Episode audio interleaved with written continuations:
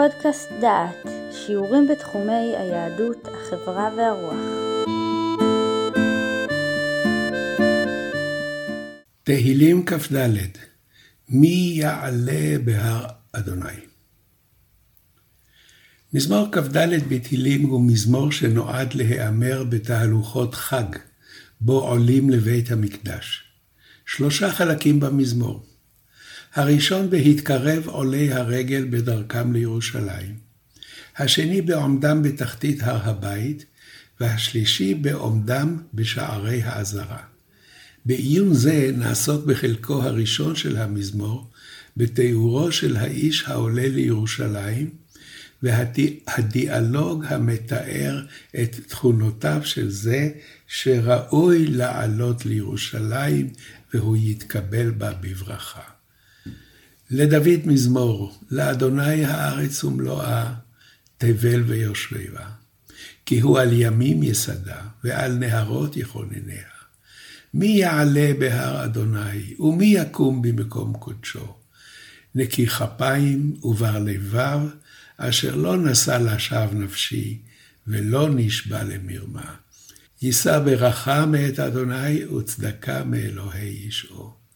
זה דור דורשיו, מבקשי פניך יעקב, סלע. שאו שערים ראשיכם, והינשאו פתחי עולם, ויבוא מלך הכבוד. מי זה מלך הכבוד? אדוני עזוז וגיבור, אדוני גיבור מלחמה. שאו שערים ראשיכם, ושאו פתחי עולם, ויבוא מלך הכבוד. מי הוא זה מלך הכבוד?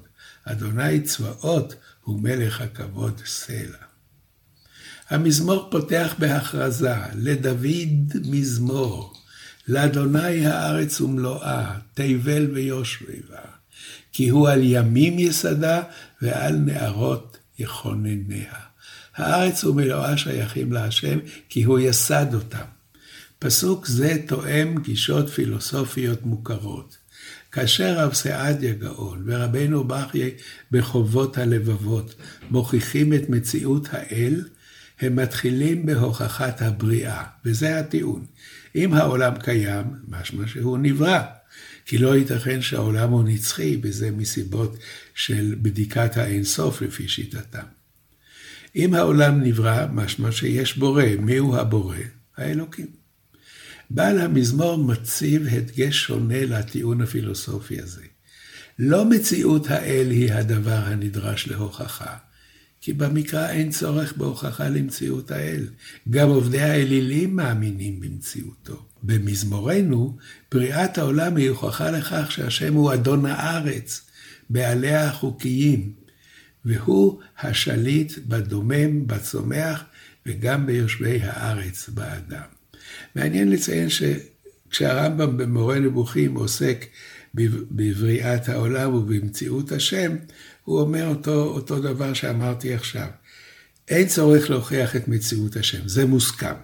השאלה היא היחס לבריאת העולם. רבי עקיבא מתאר את השירה ששרו הלוויים בבית המקדש, והוא מסביר את השירה ומשמעותה. וכך הוא אומר בבבלי ראש השנה ל"א. תניא רבי יהודה אומר משום רבי עקיבא, בראשון, מה היו אומרים? לאדוני הארץ ומלואה, על שם שקנה והקנה ושליט בעולמו. מן ההכרזה על אדון הארץ, עובר המשורר לתאר את האדם. זה שכבר יודע למי הוא שייך ומי אדוניו, ועכשיו הוא צריך לברר מה המסקנה שניתן להסיק מעובדה זו. מי יעלה בהר אדוני, ומי יקום במקום קודשו? נקי כפיים ובר לבב, אשר לא נשא לשווא נפשי ולא נשבע למרמה.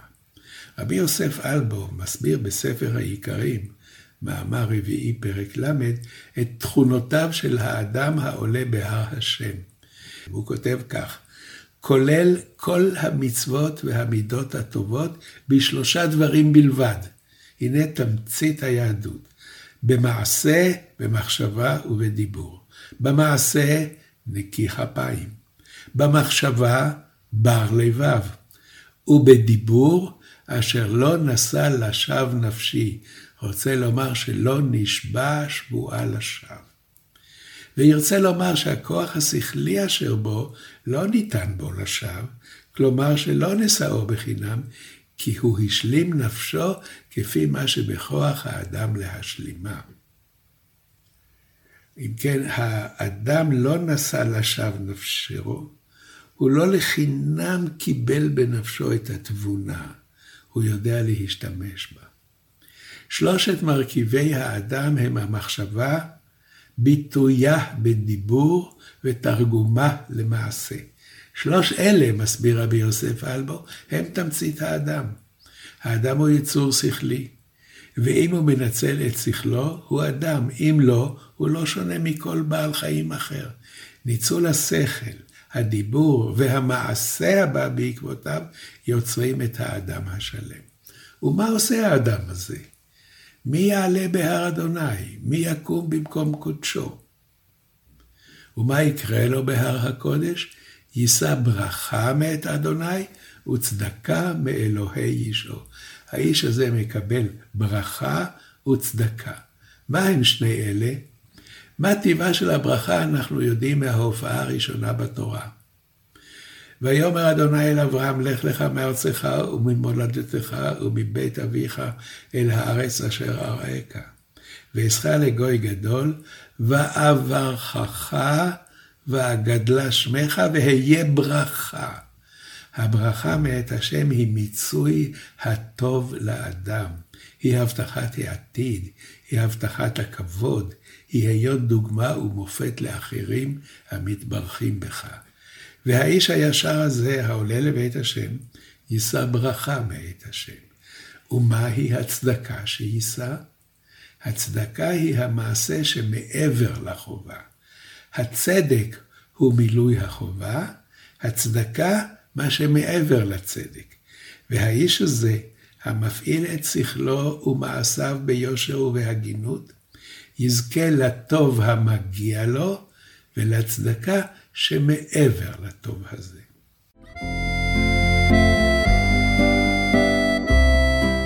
שמעתם שיעור מתוך הקורס עיונים במזמורי תהילים, מאת פרופסור יהודה אייזנברג ובהשתתפות דוקטור יהושע רוזנברג.